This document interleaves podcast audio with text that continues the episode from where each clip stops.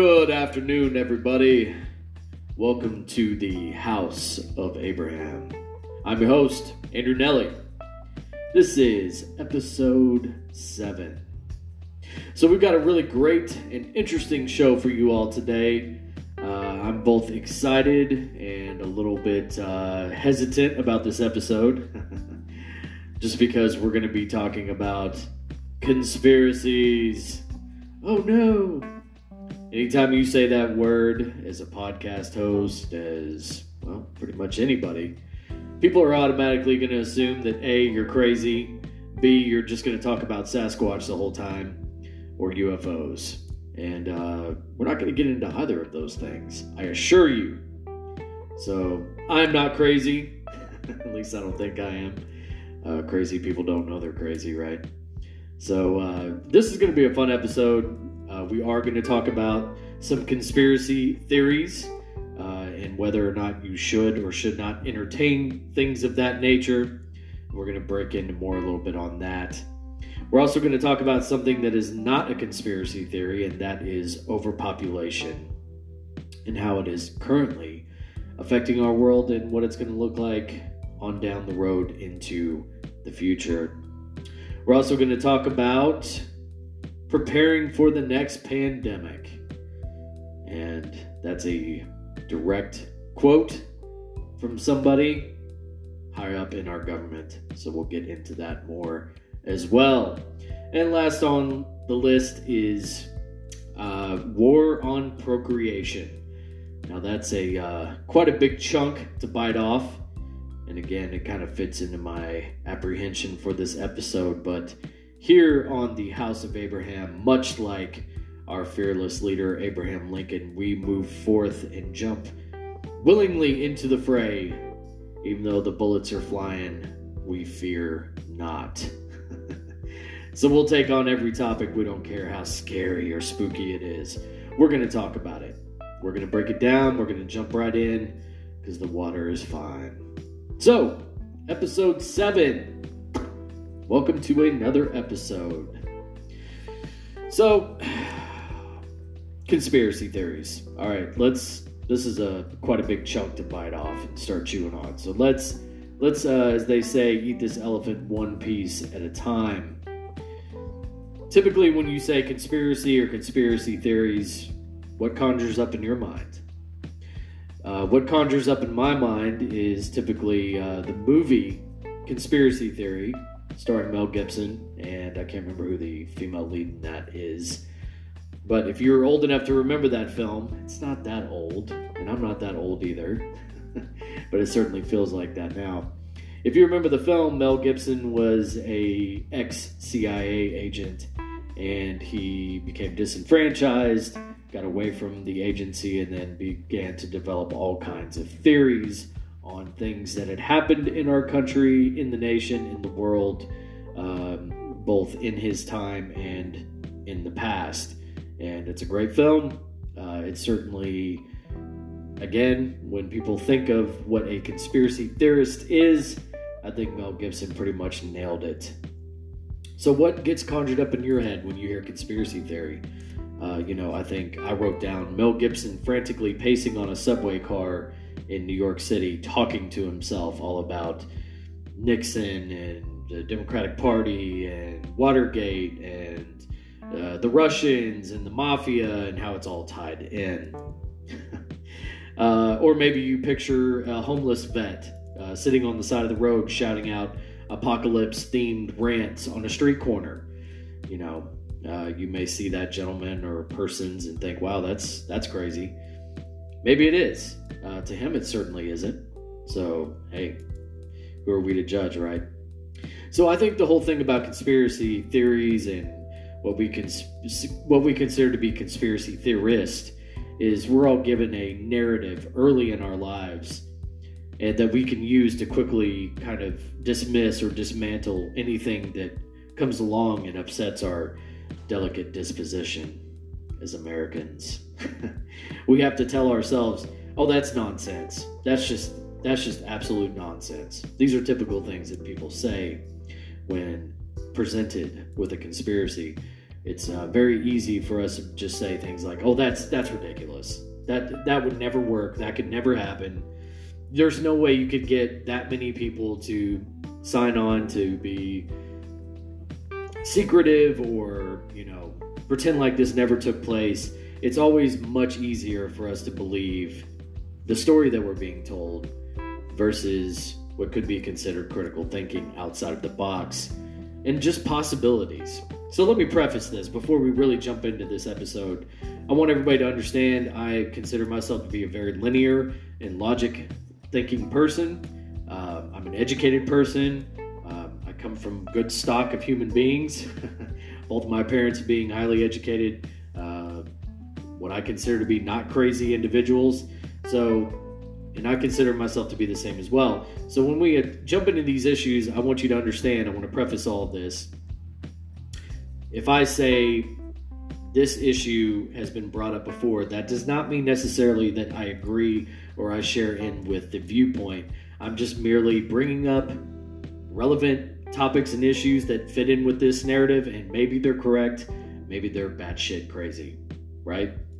So that's the point of this podcast. That's the point of this show. We're going to talk about these things. We're going to bring them up. We're going to dissect them. We're going to see if maybe there's some reverence to them. Maybe there's not. I'll be the first one to shoot down a conspiracy theory. If it sounds completely bananas, I'll be like, that's bananas. Don't listen to that. That's garbage. But again, that's just my opinion. Don't listen to me. Go out there and do your own thinking. Do your own research. So that kind of brings us into... Well, there's so many different ways I could attack this. Overpopulation. So I just kind of wanted to dig around and get into this a little bit, and I wanted to start off with facts. I think the best way to enter into the water of this conversation is to enter in from a place of facts. So I asked the Google, which arguably could be some facts, could be 75% facts. That's up to the reader and the listener. Who knows? This is what I consider to be a fact. The census in 1918 said that there was roughly 100 million Americans within the U.S. The census as of today, 2021, says that there's well over 305 million. Now, I say that 305 million is probably more like 400 or 500 million. And the reason why I say that is because our undocumented immigrants coming into this country is far greater, I'm sure, than it was in 1918. So that 305 million is just documented. I guarantee you there's a couple hundred million more people running around this country that we don't know about because they didn't bother to fill out a census. So, let's just say for the sake of argument, there's 305 million in today's time, okay? So clearly the number has gone up substantially, right? So what does that mean? Well, what it means is people are dying less and less of diseases, things like polio, influenza. Of course, now we have COVID, which is a whole new brand of things, but we'll get into that shortly as well. So people are dying less and less. People are living longer. So what does that mean from a sustainment standpoint? Well, what it means is our government, okay, your FDA, your food and drug, your water departments, your sewer departments, your police, your fire, your services, everything that sustains the United States and keeps it moving forward every day is affected by this. I think a great example of this is one of my favorite movies of all time. My wife always laughs at me every time I say this. I love the movie Delivery Man with, what's his name? Big tall guy from Wedding Crashers. Vince Vaughn. There it is. Thank you. Brain's working well this morning. Ja. So, I cite the movie Delivery Man with Vince Vaughn. Great comedy movie. Very heartfelt. Wonderful film. Highly recommend it. Go check it out. In this film, he is a sperm donor. He uses it for supplemental income at a sperm bank. And in some kind of accidental snafu, the sperm bank accidentally gives his sperm to, I think it's like 405 or something different women. So he is the father of 400 and something children. And of course the film goes along and what's he going to do about it? He gets a lawyer and how am I supposed to be a father? How am I supposed to be a father to 405 children? Well, there's a great correlation here between that movie and this. If you're a parent to two children, even in today's time, that can be expensive, that can be cumbersome, that can be, overtake your finances and your personal time. That's two. Imagine if you went to a gynecologist because you thought your wife was pregnant, and the doctor comes back and says, I've got some crazy news for you guys. I swear to God, you're never going to believe this. You guys are having 405 children. How would you prepare for that?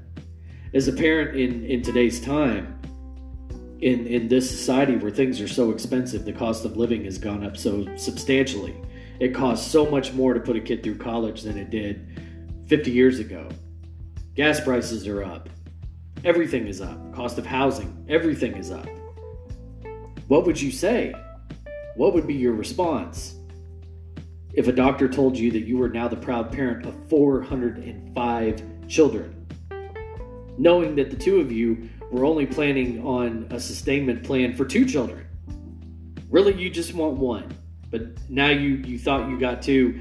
Now that number's increased to 405.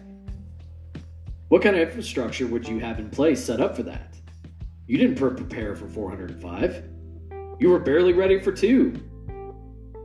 How are you supposed to buy a first car for 405 children? How are you supposed to put 405 kids through school, college? What happens when 405 kids call you from college and they need pizza money? Little Caesars ain't that cheap at $405 per person, or 405 people ordering pizza. You catch my drift? How do you prepare for that? So the correlation there is, I believe at certain points in time throughout the history of this country, infrastructure was set up for what they thought was going to be a certain number of people, and we have far exceeded that number. How are we supposed to care for what I believe to be 400 or 500 million people? Not 305. I think it's way more than that. How are we supposed to sustain that many people in this country when our roads are not set up for that? Our infrastructure bills are not set up for that. How are we supposed to take care of feed, clothe, protect, fire, rescue, services, medical for that many people? So that brings up a lot of things. That brings up more questions than it does answers, certainly.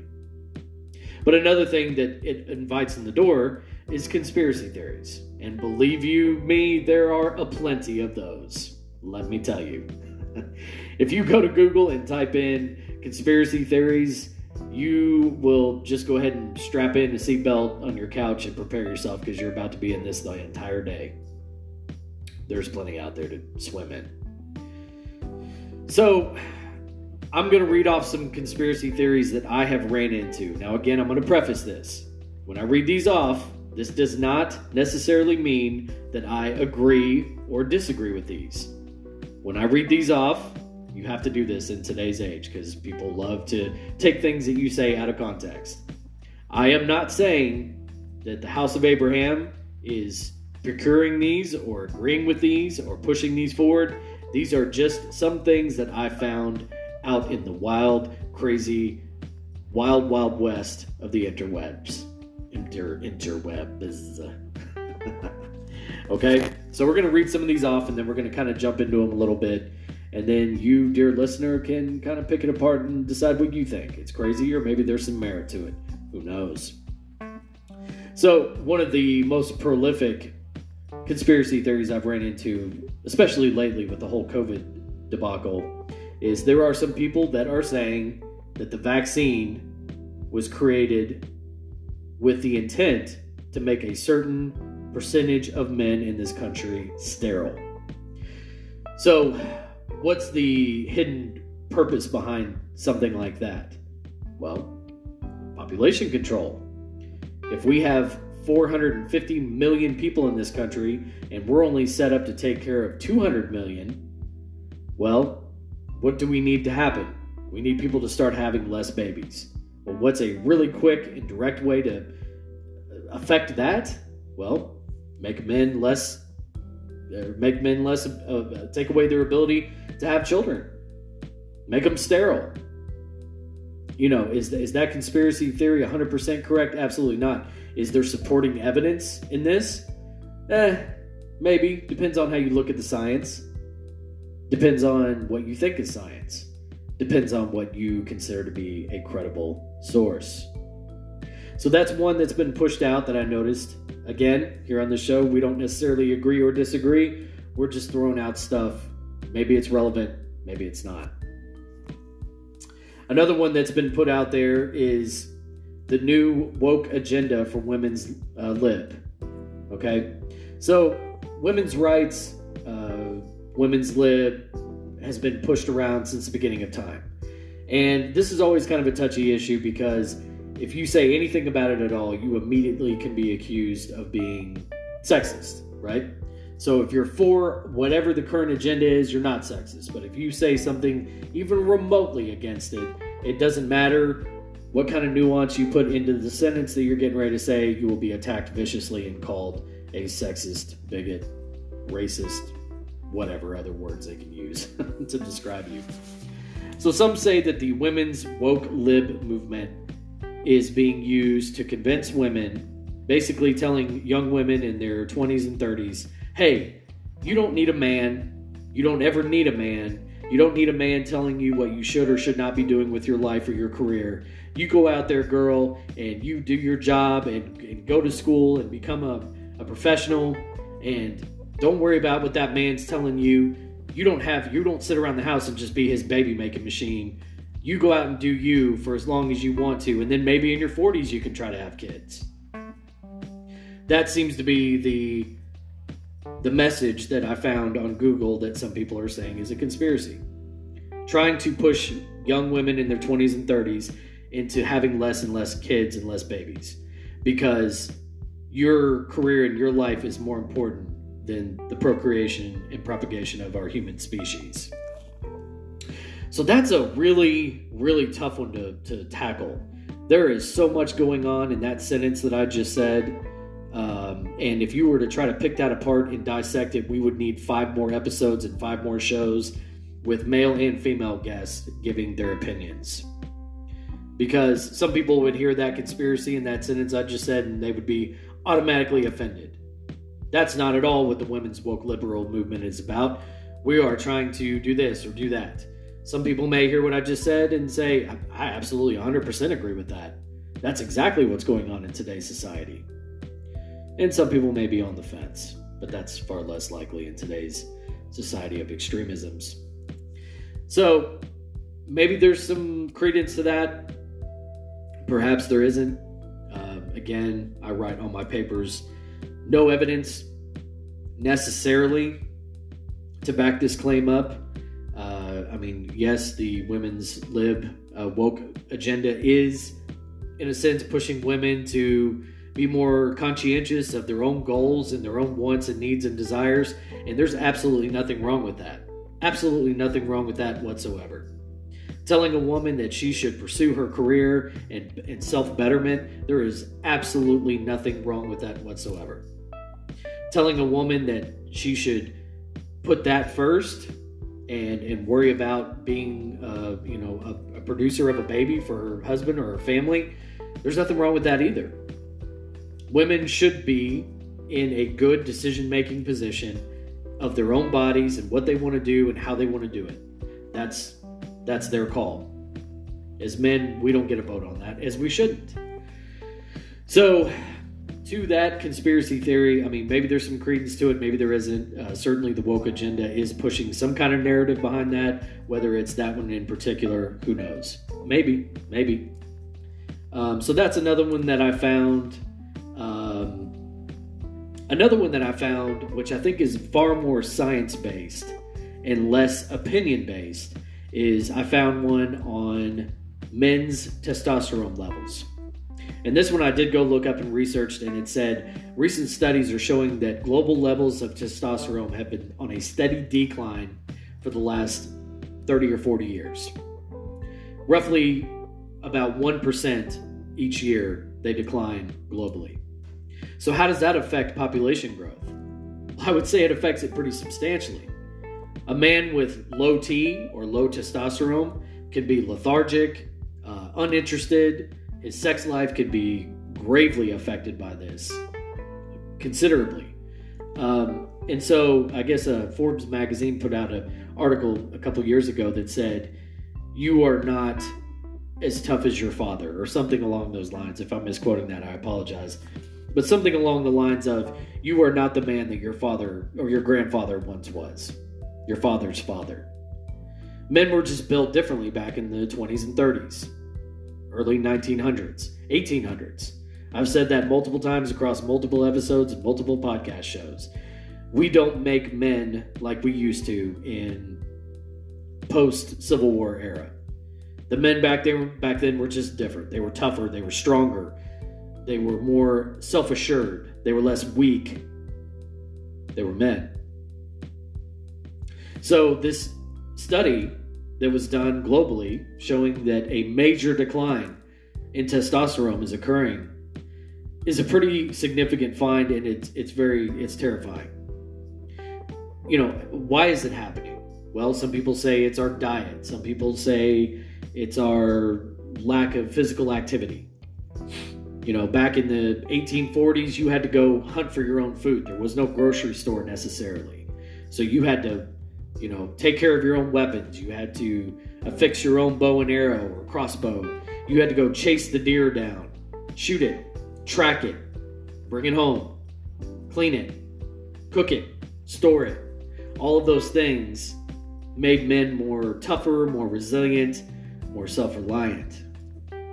In today's society, a man, all he has to do is pick up his phone and go to an app, and DoorDash will be there in 20 minutes or less with whatever food you want, thus making us weaker, more dependent on the system, making us less manly. So that one, you know, some of these I will not endorse, or I may sort of gently endorse. That one about, this particular one about testosterone levels declining, I 100% see merit in that. I 100% see merit in that one, for sure. I may not necessarily agree with some of these other ones. They could be considered conjecture or nonsense. Testosterone decline over the last 30 or 40 years, I'm not a biological scientist. I'm not a anthropologist, but I can see 100% merit in that in particular. So, on to our next topic, which kind of falls in line with everything's all tied in. So, recently, Jen Psaki, the press, what would you call her? The press secretary, I guess, for the White House, was holding a press conference, and she was talking about a lot of things. You know, there's a lot going on in a press conference, you know, especially in the White House, especially in this administration. People have many, many, many questions. So she was going on and on about answering various things, and she said something that has been pulled out and put on TikTok, YouTube, I don't know how many different things, Facebook, all social media platforms in particular. Jen Psaki was quoted as saying, and if I butcher this, I do apologize, but we will also be shoring up resources to prepare for the next pandemic. Whoa. What? What'd you just say? I'm sorry, ma'am. Could you repeat that? Did you just say we are preparing for the next pandemic? That's some news. I shouldn't say it's surprising in the least bit, but that's more than concerning when the White House press secretary is saying that the administration and resources, government agencies, are actively preparing for the next pandemic. So, in the vein of conspiracy theories, a a lot of people have said across the social media world, news world, that we saw COVID-19 coming a country mile away. A lot of people said, we saw this coming. It was, news agencies were pre-reporting on it before it was even a thing. They were already calling it the Wuhan disaster or the leaked lab disaster or the next pandemic, and we just weren't paying attention. The signs were out there. We just weren't listening. Well, I'd like to think that one thing that has changed dramatically in the last 3 years is the American public has woken up and has started actively listening to what its politicians are saying on a daily basis. And I feel like this is a very big prime example of that. If the White House press secretary is saying, we are actively preparing for the next pandemic, that's a pretty big cue that we should all be paying attention to, wouldn't you say?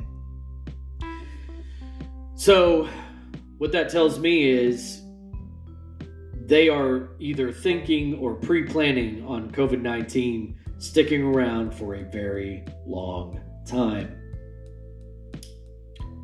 So what does that mean? Well, that's that conversation is a 4 or 5 episode, multi-pronged episode right there, because there's a lot going on there to unpack. But still, nevertheless, an announcement that all of us should heed and take warning of, and just be cognizant of, be aware of, actively listening to what's going on and what your leaders, quote unquote, are telling us. So the last thing I had on my list for today was the war on procreation. So again, that's a huge issue. That's a huge title. There's a lot of moving parts and pieces to that conversation and that topic, the war on procreation. So that kind of brings in all of the things that I've been talking about this entire episode. Everything about conspiracy theory, everything about, men being sterile,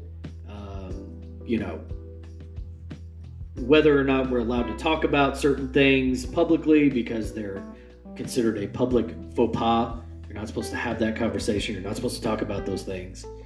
One example of that is Jon Stewart going on The Late Show with Stephen Colbert. And I've talked about this before in previous episodes, where Jon Stewart, who is a huge Democrat liberal, basically came out and said, I don't know why we're not allowing ourselves to call this the Wuhan disaster. It started in Wuhan.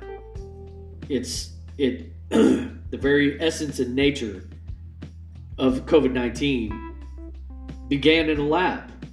It began in a lab in Wuhan, China, and it leaked out of there. Why are we not allowed to say that? We call the Spanish flu the Spanish flu. No one has ever gone back in time and tried to correct that one. No one has ever gone back in time and said it is racist or incorrect to call it the Spanish flu. It's still called the Spanish flu of 1918. Never been changed, never been corrected, never been adjusted, never been questioned. Why is that? That was allowed to be called the Spanish flu, but when it comes to the Wuhan flu, all of a sudden, nope, every red flag and door comes slamming shut down on you. You're censored, silenced.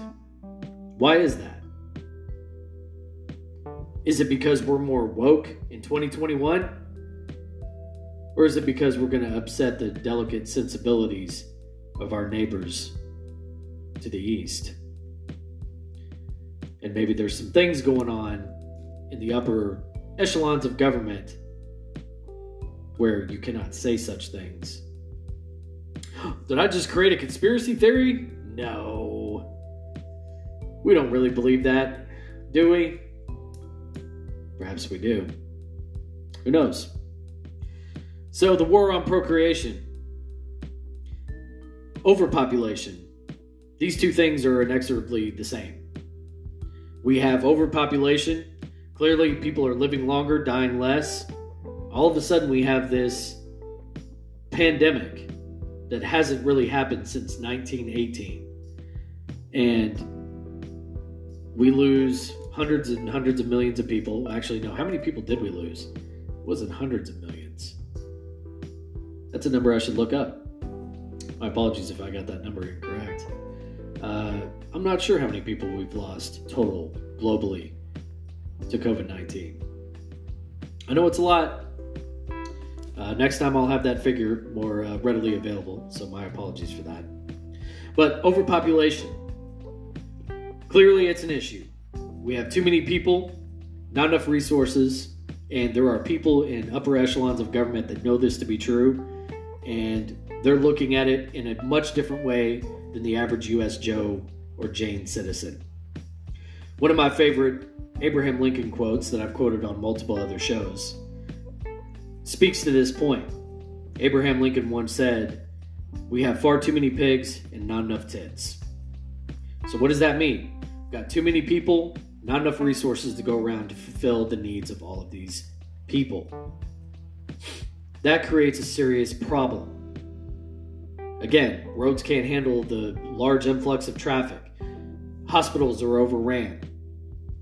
Food producers, resources, farmers can't keep up with the large demand. Too many pigs. Not nearly enough teats. So the war on procreation, overpopulation, one and the same. Are we truly in a place right now where we have too many people and not enough sustainability to keep this going, keep this moving forward? That's a question I'd put to you. Where are we with this? What are your thoughts? How do you feel about these issues? Moving forward, are we a population that is doomed because we are going to run out of space and places to put everybody? Are we going to have to start creating diseases to kill people off so we can control population so that we have enough resources for everybody? Is that really what's going on in the background, or is that merely just another conspiracy theory? Interesting questions, interesting thought-provoking questions that we have raised here on the House of Abraham. Again, thank you so much for joining me on this episode. I've had a lot of fun kind of breaking these issues down, getting into different various topics and ideas, thought-provoking ideas. And that's what you should be using these for. That's what you should be using this show for, just to get the wheels a-turning, get some ideas churning.